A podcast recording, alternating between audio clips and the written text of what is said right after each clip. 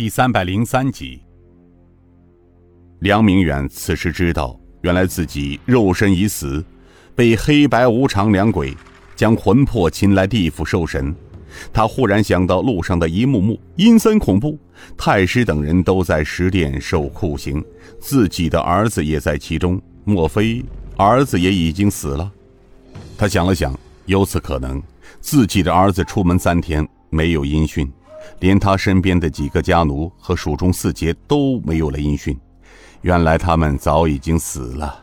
于是他回想起刚才阎王说的那些话，并暗示他自己阳寿未尽，还可还阳。那么，假若自己如果招供了，并主动把太师张权暗中收买他，成为他的党羽，这些年在丰都所做的事交代出来，他想，反正是阴间的事，阳间怎么会知道呢？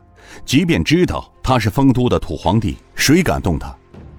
梁明远想到这里，抬头道：“ 阎王爷，我如果我我我如实说出。”这这些在阳间的所作所为，那我我我还可以还阳吗？阎王爷双目一瞪，胆大的梁明远，你竟然跟本君谈条件？本君可以告诉你，你在阳间为官这些年所犯下的罪，桩桩件件都由判官记录在案。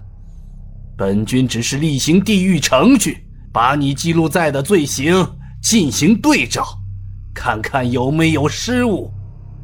要知道，举头三尺有神明，天理昭彰。你不说，本君同样把你打入十八层地狱。只不过，本君不想有违天意罢了。还不快从实招来！本君若是心情好呢，难说还可以放你还阳。呃，那那那那，请严严严君问来，我梁明远知无不言。严君暗道：“好你个梁明远，心存狡诈，狡猾无比。哼，任你如此，今晚定将你所有犯罪证据掏出来。”于是阎王道：“那好，判官，小神在，你就将梁明远为官以来所犯的罪。”一一道来，小神遵旨。判官抬着赏罚簿走上前来，对梁明远道：“犯官梁明远，听仔细了。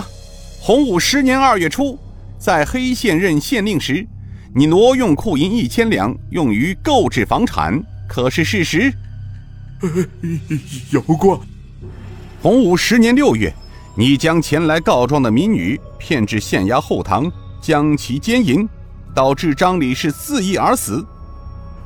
呃 是，有过。洪武十一年九月，你改建县衙，收受贿赂白银三千两。洪武十一年春，你强占黑县大漠村民王有才水田十四亩，王有才四处告状，被你暗中雇人杀害。洪武十二，洪武十二，洪武十二年。挪用库银五千两，到京城太师府暗中密谋买官。同年八月，你升任丰都城知州，便开始与太师张权上下勾结，买官买官四十余个，获得赃银一百多万两。不久，你带衙中卫队押送九十万两到京城，交给张太师。洪武十二年，你以儿子筹备婚礼为名。强迫民间上缴随礼税，共得赃银两百四十多万两。洪武十三年三月，你儿子小霸王闯入民宅，强行奸淫了苏老汉的一个未满十三岁的女儿，致死。苏老汉将其告到县衙，县令钱富坤不敢审理此案，并将案件越交丰都通判严正坤审理。你怕事情败露，暗中派人毒杀苏老汉一家三口。严通判查得实证，并准备上报知府衙门，你却用黄金千两想私下买通严正坤手中的证据。严正坤不理，你便威胁严通判，暗中勾结县令钱富坤，将严正坤骗至县衙赴宴。酒宴之上，在严正坤酒中下迷药，将其迷倒，并抬到前县令三姨太的床上，捏造严振坤酒后乱性，并将严振坤告知知府。严振坤自知斗不过你，便辞官隐退。你见威胁利诱不成，见严通判归隐，仍旧不放过严振坤，扬言严振坤不把掌握你梁氏父子奸淫妇女、贪赃枉法、草菅人命的罪证交出，你就会将其灭门。洪武十四年十月二十四夜，你请蜀中四杰帮你介绍湘西木林寨匪首张二怀，用黄金千两暗中买通匪首张二怀。你亲自带十多名匪徒，趁夜潜入严庄，逼其交出证据。严振坤不肯，撞死在西厢房门口。你恼怒之下，将严府上下二十多口关进正房中，全部杀害，并放火烧毁庄园。这些都是你干的，是不是？是我干的，我也是情非得已啊。那那都是严正坤逼的，请严君明察呀。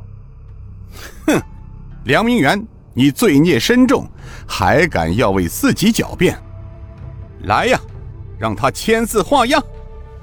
黑白无常走了上去，从判官手中接过赏罚簿，拿到了梁明远的面前。